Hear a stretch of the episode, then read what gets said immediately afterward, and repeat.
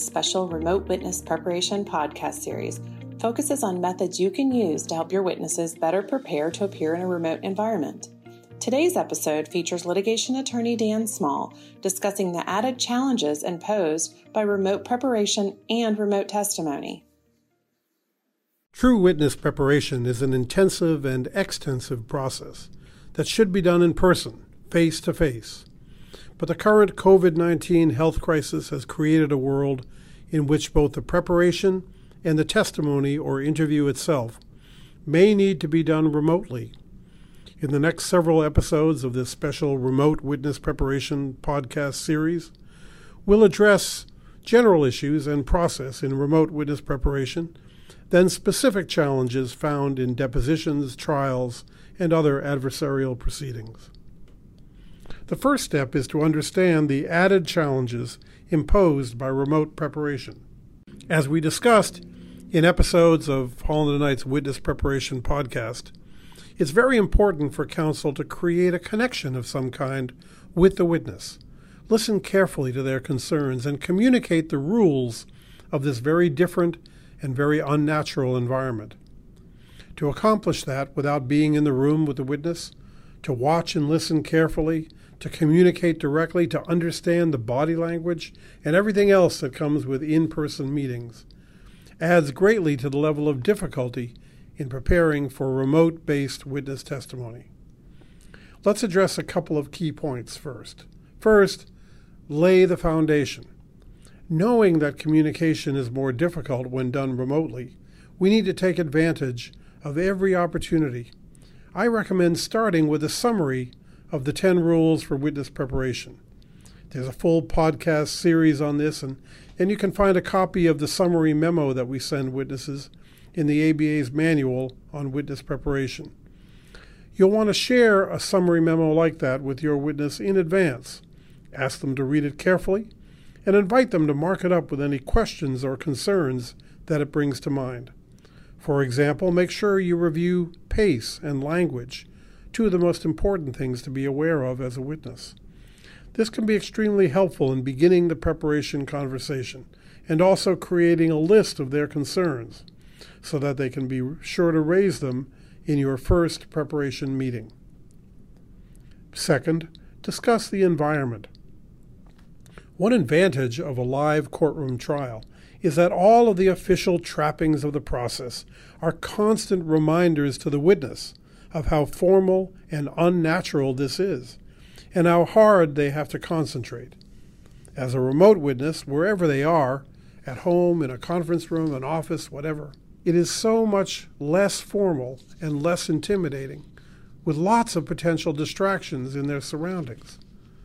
Some people may say, well, that's nice that it's less formal, but the risk that this informality creates is that it will make them become more conversational and more relaxed.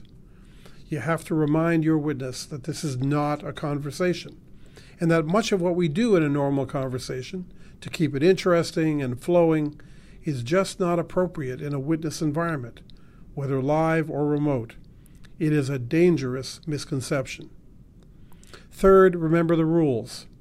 The 10 rules that we discussed in prior episodes and that are outlined in the ABA manual are even more important in a remote environment, including rule number one slow down, take your time. Everything needs to go slower on video. Everyone involved, the witness, counsel, and all concerned, need time to think, perhaps to unmute their microphone, to react, to object, or whatever is appropriate. Sometimes there's even a delay or a lag between the end of the witness's answers and the next question being asked. Rule number nine be careful with documents. Because the handling of documents can be more awkward and complicated in a remote environment, it's tempting for the questioner to try and avoid showing them to the witness. But no witness should get into a debate with a document that's not in front of them.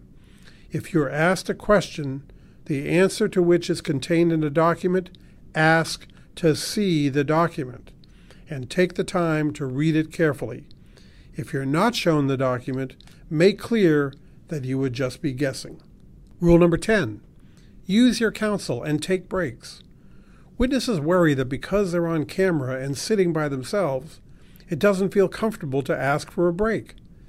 But they should be sure to take them as often as they need them, and counsel should be sure to ask for them if the witness does not.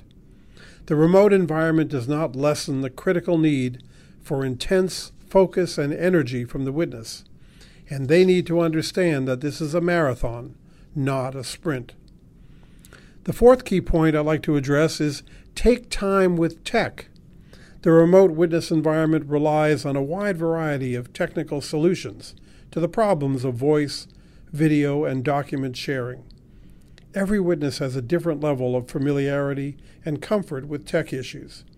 Find out as soon as you can just what systems will be used for the testimony itself and for handling documents. Explain it to the witness, demonstrate it, and then practice with it on the same systems that will be used during the actual testimony. In particular, practice teaching them to mute and unmute themselves, as this can be critical during the actual testimony process, and make sure that they look at their background and surroundings when they appear on screen.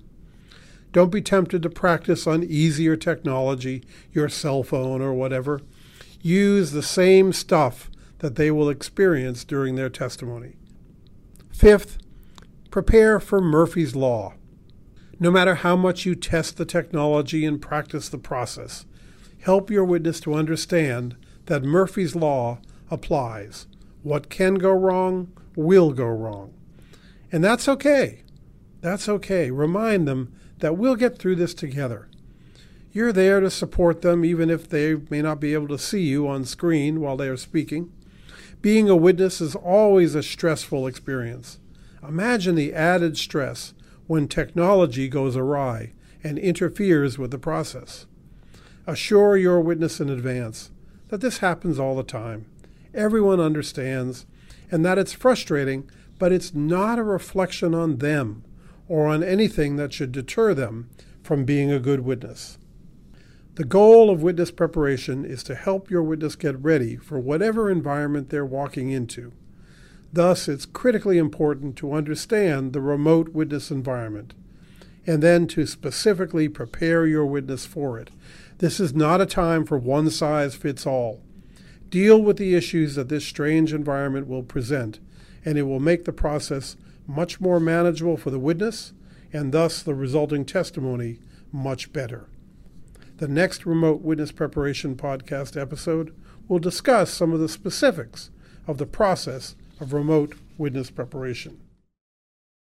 Thank you for listening to Holland and Knight's special Remote Witness Preparation podcast series featuring Dan Small, a litigation partner who focuses on internal and external investigations, witness preparation, and white collar criminal matters. His popular CLE programs on witness preparation and other litigation topics can be arranged through the Professional Education Group at proedgroup.com. He's the author of the ABA's Manual on Preparing Witnesses, and he also welcomes input on this and other podcast programs at dan.small at hklaw.com.